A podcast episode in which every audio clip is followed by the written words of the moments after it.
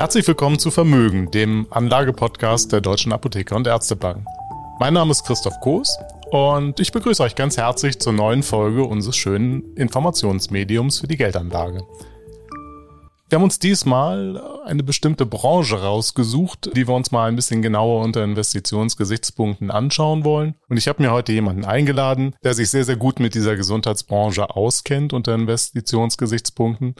Kai Brüning ist nämlich Fondsmanager der Apo Asset und als solcher für Gesundheitsinvestments zuständig. Kai, ganz herzlich willkommen. Vielen Dank, Christoph, für die Einladung. Es freut mich sehr, hier zu sein. Vielleicht magst du dich unseren Zuhörern und Zuhörern einmal kurz vorstellen, wer du bist, was du machst. Also ich bin jetzt seit äh, ja, 1999, jetzt mittlerweile auch schon äh, 24 Jahre im Investmentbereich bei Gesundheitsunternehmen äh, tätig. Mache das jetzt seit 2011 bei Apo Asset, der Tochtergesellschaft der Apotheker und Ärztebank und bin von der Ausbildung Diplom-Kaufmann. Äh, als ich mit Gesundheit angefangen habe, meine Frau kommt aus der Branche, dann habe ich gesagt, wenn ich es nicht verstehe, frage ich zu Hause nach. Und so ist es immer noch. Verheiratet, zwei Kinder, ja, und glücklich hier zu sein. Super. Dann wissen die Zuhörerinnen und Zuhörer schon mal, wer mir gegenüber sitzt heute und meine Fragen beantwortet. Ja, dann kann es eigentlich auch direkt losgehen. Ich habe ja schon im Anteaser gesagt, dass Gesundheitsinvestments eben eine ganz, ganz spannende Geschichte sind. Warum eigentlich? Sehr gute Frage, Christoph. Ist natürlich ein zweischneidiges Schwert, weil man auf der einen Seite gerade in Deutschland die Erwartung hat, dass Gesundheit ein Grundgut ist, zur Grundversorgung gehört und eigentlich umsonst ist. Aber trotzdem muss investiert werden. Die Gelder müssen irgendwo herkommen, damit neue Produkte, damit Innovationen produziert werden können und erforscht werden können. Von daher ist es schon mal sehr spannend inhaltlich und zum anderen haben wir natürlich all die Erwartungen, Innovation und bestmöglich behandelt zu werden. Und daher ist äh, die Nachfrage auch stabil nach solchen innovativen Produkten. Demografischer Wandel kommt dazu, die Kundenbasis ist gegeben, die Nachfrage ist stabil, wird immer größer, weil wir immer älter werden. Und äh, das alles zusammen gemischt mit ein bisschen Regulatorik, die es sehr vorhersehbar macht, wie viel erstattet wird, das kann man relativ gut prognostizieren, macht diesen Sektor zu einem stabilen Investmentsektor, sag ich mal.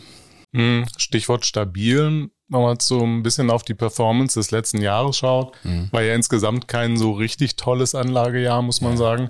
Dann hat das jetzt im Gesundheitsbereich auch nicht so viel geholfen, oder? Ja, das ist richtig. Äh, der gesamte Aktienmarkt hat natürlich in den letzten Jahren oder im letzten Jahr insbesondere sehr stark verloren, ist unter Druck geraten. Allerdings kann man hier schon sagen oder auch es hat sich im letzten Jahr wieder sehr schön gezeigt, dass gerade in schlechten Phasen, wo es der Wirtschaft insgesamt nicht so gut geht, der Gesundheitsmarkt sich relativ gut entwickelt, weil er als stabil gilt, weil er als nachhaltig und langfristig gilt äh, dieser sogenannte nicht zyklische Sektor, der er nun mal ist. Und von daher hat er sich, sogar wenn man in Euro investiert, hat man sogar noch Geld verdienen können im letzten Jahr. Dadurch, dass der Dollar relativ stark war auch und die Dollar-Investments, die ja einen größten Teil der Investments auch ausmachen, äh, relativ stark waren, hat man als Euro-Investor teilweise sogar noch Geld gewinnen können im letzten Jahr. Okay. Jetzt mal nur mal so eine doofe Frage. Ein Großteil unserer Zuhörerinnen und Zuhörer arbeiten ja in der Gesundheitsbranche. Das heißt, sie sind quasi aufgrund ihrer Arbeit investiert im Gesundheitsmarkt. Macht es da einen Sinn, noch ähm, vom privaten Vermögen auch noch ganz viel Geld in den Gesundheitsmarkt zu stecken? Ist das nicht ein Klumpenrisiko? Hm. Ja, das ist eine gute Frage, Christoph. Du musst dir aber vorstellen, dass ich, wenn ich hier in, Deutschland Chirurg bin, Kinderarzt, Zahnarzt, wie auch immer, dann bin ich ja wirklich nur hier auf den deutschen Markt fokussiert. Und auch äh, die Einnahmen, die ich hier in Deutschland erzielen kann, sind ja relativ überschaubar. Und der Gesundheitsmarkt bietet so viel mehr spannende Märkte, spannende Entwicklungen, Projekte, die in Deutschland nicht oder noch nicht umzusetzen sind. Stichwort Digitalisierung in erster Linie. Da macht es vielleicht mal Sinn, über den Tellerrand zu schauen. Und als äh, Heilberufler kenne ich ja diesen Markt. Ich weiß um den Kundenstamm im Prinzip und kann, wenn ich über den Tellerrand schaue und in diesen Sektor global investiere, und das machen wir mit unseren Fonds, dann kann ich auch noch auf Entwicklungen, an Entwicklungen im Rest der Welt partizipieren. Das heißt also, ein Großteil dessen, worin man investiert, findet tatsächlich außerhalb von Deutschland statt. Ja, also da muss man leider Gottes schon festhalten, dass immer noch die USA der größte Markt sind, nicht nur was die Ausgaben angeht, sondern auch was die Gelder, die im Kapitalmarkt fließen, was das angeht. Das hat damit zu tun, dass in den USA die Richtlinien zum Beispiel für Versicherer ein bisschen laxer sind, dass ein höheres Risikobudget da für Aktieninvestments oder Eigenkapitalinvestments vorherrscht, dass da einfach viel mehr Gelder sind, die in die Unternehmen fließen und dementsprechend auch viel mehr Innovation da vorherrscht, als das, was wir auch hier leider Gottes in Europa haben. Asien kommt auch sehr stark. Also ich habe die Befürchtung, dass wir in Europa so ein bisschen abfallen und hinterherhinken. Okay. Wir haben jetzt über die regionale Diversifizierung schon so ein bisschen gesprochen. Jetzt mal ein bisschen aus dem Nähkästchen geplaudert. Wie findet ihr dann tatsächlich die Unternehmen dann in den jeweiligen Regionen, in die ihr investieren wollt in euren Fonds? Ja.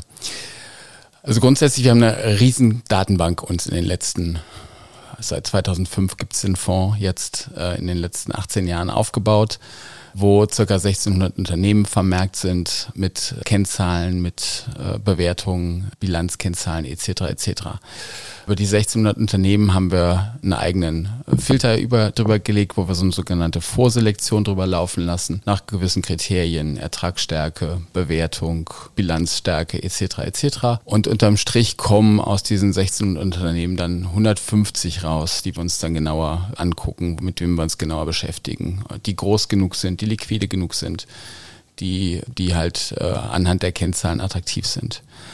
Wenn man ausschließlich so arbeitet, dann fallen natürlich auch eine ganze Menge Unternehmen unterm Radar durch, die noch keine Gewinne machen, wo halt die gerade die Innovation liegt, von der ich eben gesprochen habe, die erst in zwei, drei Jahren profitabel sind, die heute Finanzierung brauchen. Und diese Unternehmen finden wir halt durch unser Netzwerk, durch äh, unseren Beirat beispielsweise, der uns äh, Zuruf interessante äh, Unternehmen vorstellt, äh, durch Geschäftspartner, mit denen wir in den letzten Jahren immer wieder zusammengearbeitet haben, wo Finanzierungsrunden halt uns gezeigt werden. Durch Literaturrecherche, wo man einfach mal drüber stößt, wenn man was liest, äh, wo wir uns dann fragen, lohnt sich das, gucken wir uns das nochmal an. Und so finden wir dann im Prinzip äh, unsere investierbaren Unternehmen und dann bilden wir daraus ein Portfolio von 50, 60, 70 Unternehmen, wo dann sich alles wiederfindet. Also sowohl die großen als auch die mittelgroßen Unternehmen, als auch die kleinen Unternehmen über die verschiedenen Subsektoren hinweg.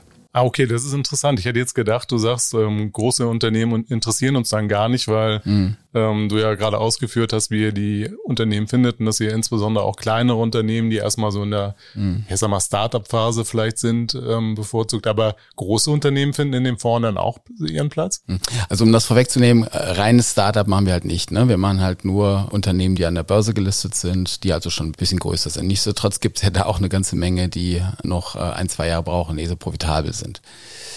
Große Unternehmen gehören einfach für, zu einem Fonds, der halt breit aufgestellt ist im Gesundheitssektor, einfach dazu, weil sie eine gewisse Stabilität halt mit sich bringen, damit man nicht ganz äh, es gibt in in USA seit zwei drei Jahren diesen diesen ARC ETF von dieser Casey Woods gemanagt und das ist eine das ist eine Wundertüte ja das äh, die steigt halt und fällt halt je nachdem wie der Markt gerade ist weil sie nur kleine und hochexplosive Unternehmen drin beinhaltet. Das heißt sie kann nach oben ist immer, wenn es gerade das zyklische Umfeld toll ist, dann fliegt's und wenn es gerade nicht so gut läuft, dann äh, hat sie auch Pleiteunternehmen in ihrem Portfolio drin.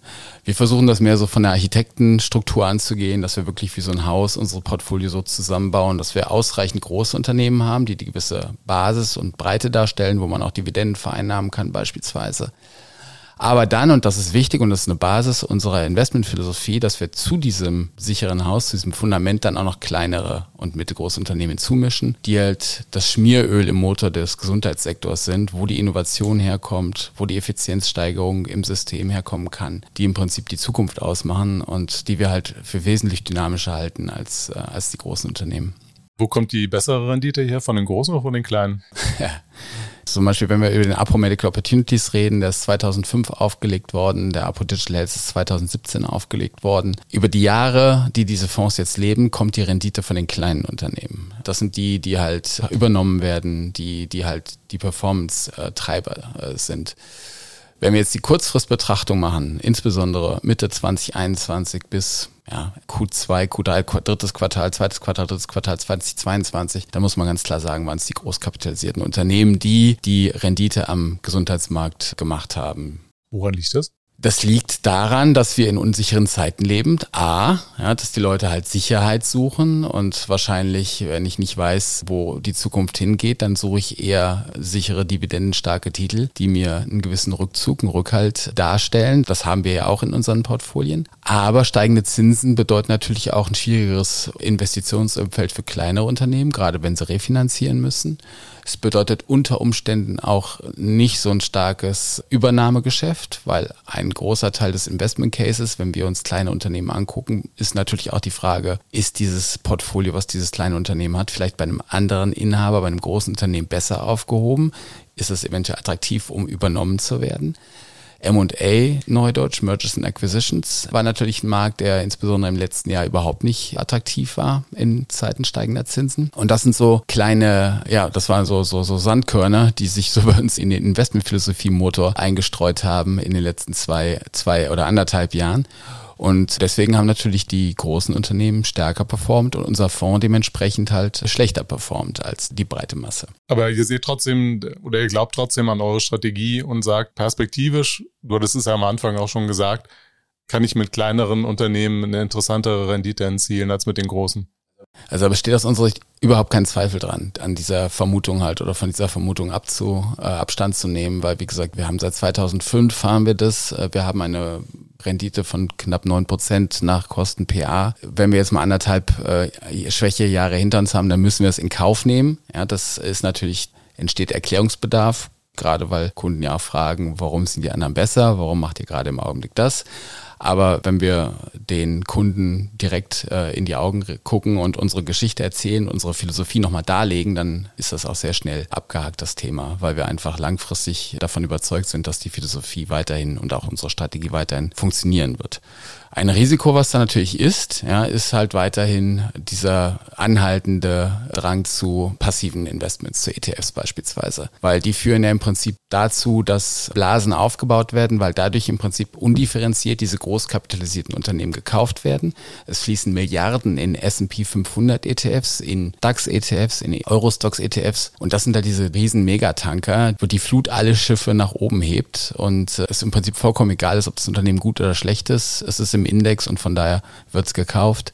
Und das ist natürlich ein Risiko, was sogenannte Spezialisten wie uns, ich will nicht sagen strukturell benachteiligt, aber damit müssen wir uns halt äh, auseinandersetzen. Und wir glauben weiterhin, dass unsere Strategie des aktiven Managens, des Perlenpickens und der Innovations- und Investitionsförderung halt auch unter Nachhaltigkeitsaspekten einfach stabiler ist. Du hast es ja vorhin schon genannt, zwei Fonds, die ihr ähm, tatsächlich anbietet. Gibt es am Markt noch x andere Gesundheitsfonds, auch unterschiedlicher Art, also welche, die nur in Aktien investieren, welche, die nur in Anleihen investieren, ETFs hast du eben auch mhm. genannt.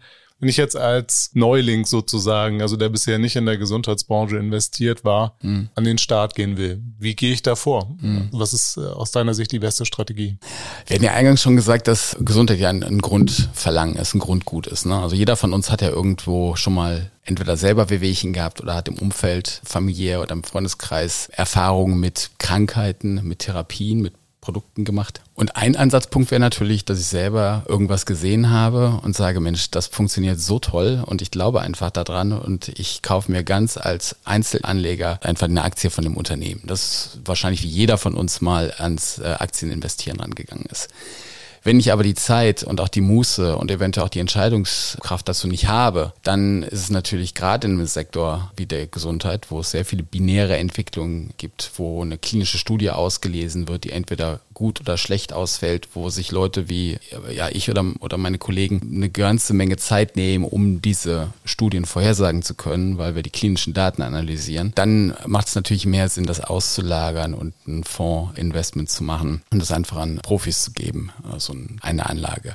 Wie wähle ich die richtigen aus? Ich muss mich natürlich mit den Strategien auseinandersetzen. Ich habe unsere Strategie jetzt schon mehrmals angesprochen, dass wir halt nicht nur große Unternehmen uns aussuchen, sondern auch vornehmlich in kleine Unternehmen investieren.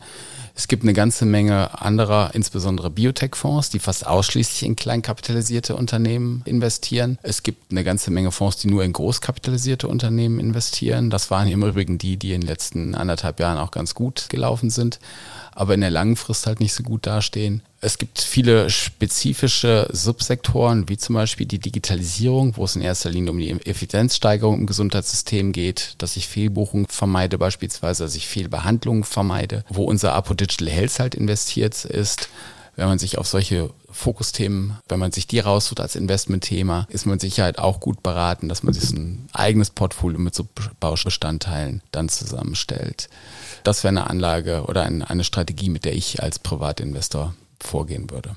Würdest du von den äh, Subsektoren, von denen du gerade sprachst, du sagtest ja gerade so Medikamentenhersteller haben halt das Problem, entweder läuft die klinische Studie gut oder sie läuft nicht gut. Mhm. Bin ich da sicherer, wenn ich jetzt meinetwegen in Richtung Medizintechnik investiere mhm. oder halt eben wirklich mhm. digital? Mhm. Also wie gesagt, es gibt verschiedene Produkte. Zum Beispiel, wenn ich den Apo Medical Opportunities nehme, der macht halt alles. Ja, der ist sowohl im, im Medikamentenentwicklungsbereich, ob es Pharma oder Biotechnologie ist, unterwegs, als auch in der Digitalisierung, als auch in der Medizintechnik. Also der versucht wirklich die gesamte Breite des Gesundheitsmarktes abzudecken. Von daher ist er in sich diversifiziert schon und hat ein gewisses Stabilitätsmomentum im Fonds drin. Ne? Anders als wenn ich jetzt ein reiner Biotech-Fonds wäre oder so.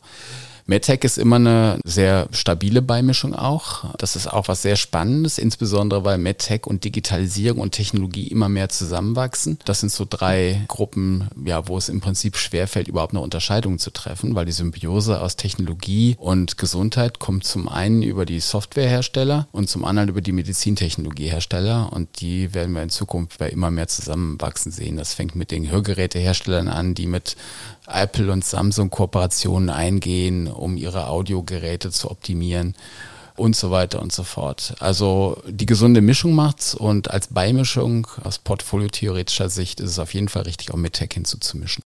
Beimischung ist vielleicht noch ein ganz gutes Stichwort. Ihr predigt da immer, möglichst breit zu diversifizieren. Wie viel Anteil meines äh, Vermögens sollte ich denn in Gesundheit investieren? Kann man da so ein Daumenmaß nennen? wie viel das maximal sein sollte? Ja. Nee, gibt es eigentlich keine feste Regel für. Man kann das am, am Markt halt ausmachen. Am breiten Markt macht der Gesundheitssektor ungefähr 20 Prozent aus. So, und wenn ich ein Portfolio äh, mir selber konstruiere, was so einigermaßen die Entwicklung in der Welt widerspiegelt, dann kann man das eventuell dann auch als äh, Zielvorgabe geben, dass ich 20 Prozent dann auch in äh, Gesundheit investiert bin von meinen insgesamt 100 Prozent, die ich da in meinen Anlagevermögen habe. Aber da gibt es keine Ziel, keine genaue Zielvorgabe. Es gibt auch Leute, je nachdem, es kommt aufs Alter an, die gar nichts mehr mit Aktien zu tun haben möchten oder je nachdem, wenn sie, wenn sie ein gewisses Alter erreicht haben, ist vielleicht auch richtig so, dass man auf stabilere Auszahlinvestments halt hinarbeitet. Aber wenn ich gerade im jungen Jahren, im jungen Alter bin, einen hohen Aktienanteil habe, dann äh, sollten davon auch mindestens 20 Prozent Gesundheit dabei sein. Super. Vielen Dank für deine Antworten und die Erkenntnisse, die ich jetzt so mitnehme, sind halt, Gesundheit ist eine spannende Branche, bei sich da eine ganze Menge tut, aber es gibt auch da eben Gesundheit und Gesundheit. Es gibt die ganzen großen Pharmaunternehmen, in die man investieren kann. Es gibt halt die kleinen Perlen, die ihr unter anderem vor euren Medical Opportunities sucht. Eine gute Mischung ist grundsätzlich wie bei allen Investments äh, immer angebracht. Deshalb also, gerade wenn ich neu einsteigen will, über Fonds gehen, ist sicherlich keine schlechte Idee. Ich habe im Gesundheitssektor eine gute Beimischung, einen stabilen Sektor, der auch in konjunkturell schwächeren Phasen durchaus noch einigermaßen gut performt. Du hast sogar gesagt, dass wenn man Währungsgewinne mit dazu nimmt, dass selbst im letzten Jahr man hätte Gewinne machen können. Insofern eigentlich eine ganz runde Geschichte und wenn ich das zu einem gewissen Anteil meines Vermögens dann auch einfach mal ausprobiere und dort einsetze, ja, könnte ich das ja einfach mal tun und das ist äh, vielleicht gar keine schlechte Idee. Das kann ich nur empfehlen. Ich möchte dazu noch äh, sagen, dass ich, ich meine, nochmal, ich mache das jetzt seit 23 Jahren und die Lernkurve ist immer noch so extrem hoch, weil sich das alles so schnell wandelt und man so viele Neuerungen einfach jeden Tag hat, dass es auch jeden Tag einfach noch Spaß macht, sich den Neuerungen halt zu stellen. Ja, es ist jetzt nicht so, dass man sagt, oh, das habe ich schon tausendmal gesehen, täglich grüßt das Murmeltier, sondern der Sektor ist im stetigen Wandel, in der stetigen Entwicklung und das macht es auch als Investmentthema extrem spannend. Haben Ärzte und Apotheker dann Vorteil, da sie, da sie sich in der Branche gut auskennen, dass sie auch gute Einschätzungen dazu geben können, welche Unternehmen vielleicht interessant sind oder welche Entwicklungen, Trends man äh, hm. verfolgen sollte? Also äh, pauschal kann man es natürlich nicht sagen, weil ein Kinderarzt wird mir wahrscheinlich nicht sagen können, wie die nächsten Alzheimer-Medikamente funktionieren werden. Aber wenn man halt in der Fachrichtung ist und wir haben uns, hatten wir ja schon angedeutet, unser Netzwerk so aufgebaut, dass wir für jede Fachrichtung halt Spezialisten haben, dann haben diese Fachleute dann wahrscheinlich auch eine tiefere Expertise und haben dann mehr Ahnung als Leute, die jetzt nur von der anderen Seite investieren, also aus Sicht der Unternehmen, die sich von Unternehmen etwas aufschwatzen lassen, was potenziell funktioniert. Wir arbeiten von der anderen Seite, von der Nachfrageseite, wir fragen die Kunden, glaubt ihr, dass das funktioniert? Und dann haben wir immer die richtigen Antworten. Kai, vielen Dank für dein Kommen, vielen Dank fürs Gespräch und ja, liebe Zuhörerinnen und Zuhörer, ich hoffe, euch hat's genauso gefallen und ihr fandet es interessant und habt mal über eine über die Branche, die ihr eh gut kennt, mal von einer ganz anderen Seite nachgedacht. Insofern freue ich mich, wenn wir uns beim nächsten Mal wiederhören an dieser Stelle und für die Zwischenzeit, wenn immer es irgendwelche Anregungen, Fragen, Ideen, sonst was gibt, gerne eine Mail an podcast.apu.de. Bis zum nächsten Mal. Tschüss. Auf Wiedersehen.